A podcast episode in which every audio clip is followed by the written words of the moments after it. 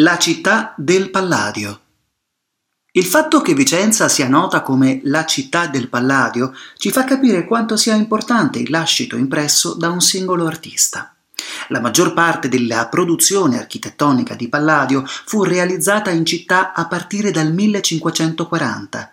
Si tratta di committenze private e pubbliche che cambiarono profondamente l'aspetto di Vicenza.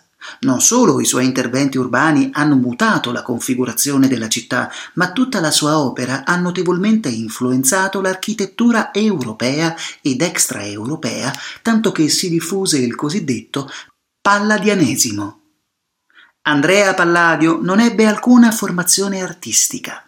Mentre lavorava nel cantiere della villa suburbana di Cricoli tra il 1535 e il 1538, incontrò il committente, Poeta e umanista, ma anche ambasciatore e architetto, Gian Giorgio Trissino ne intuì il genio e lo prese sotto la sua protezione, stravolgendone vita e carriera. Guidandolo nella formazione culturale rivolta principalmente allo studio dei classici, lo soprannominerà Palladio, Noto per l'armonia delle proporzioni delle sue architetture e lo stile misurato, divenne famoso anche in Laguna, dove progettò soprattutto edifici sacri come il Santissimo Redentore e San Giorgio Maggiore. A Venezia fu anche consulente architettonico della Serenissima.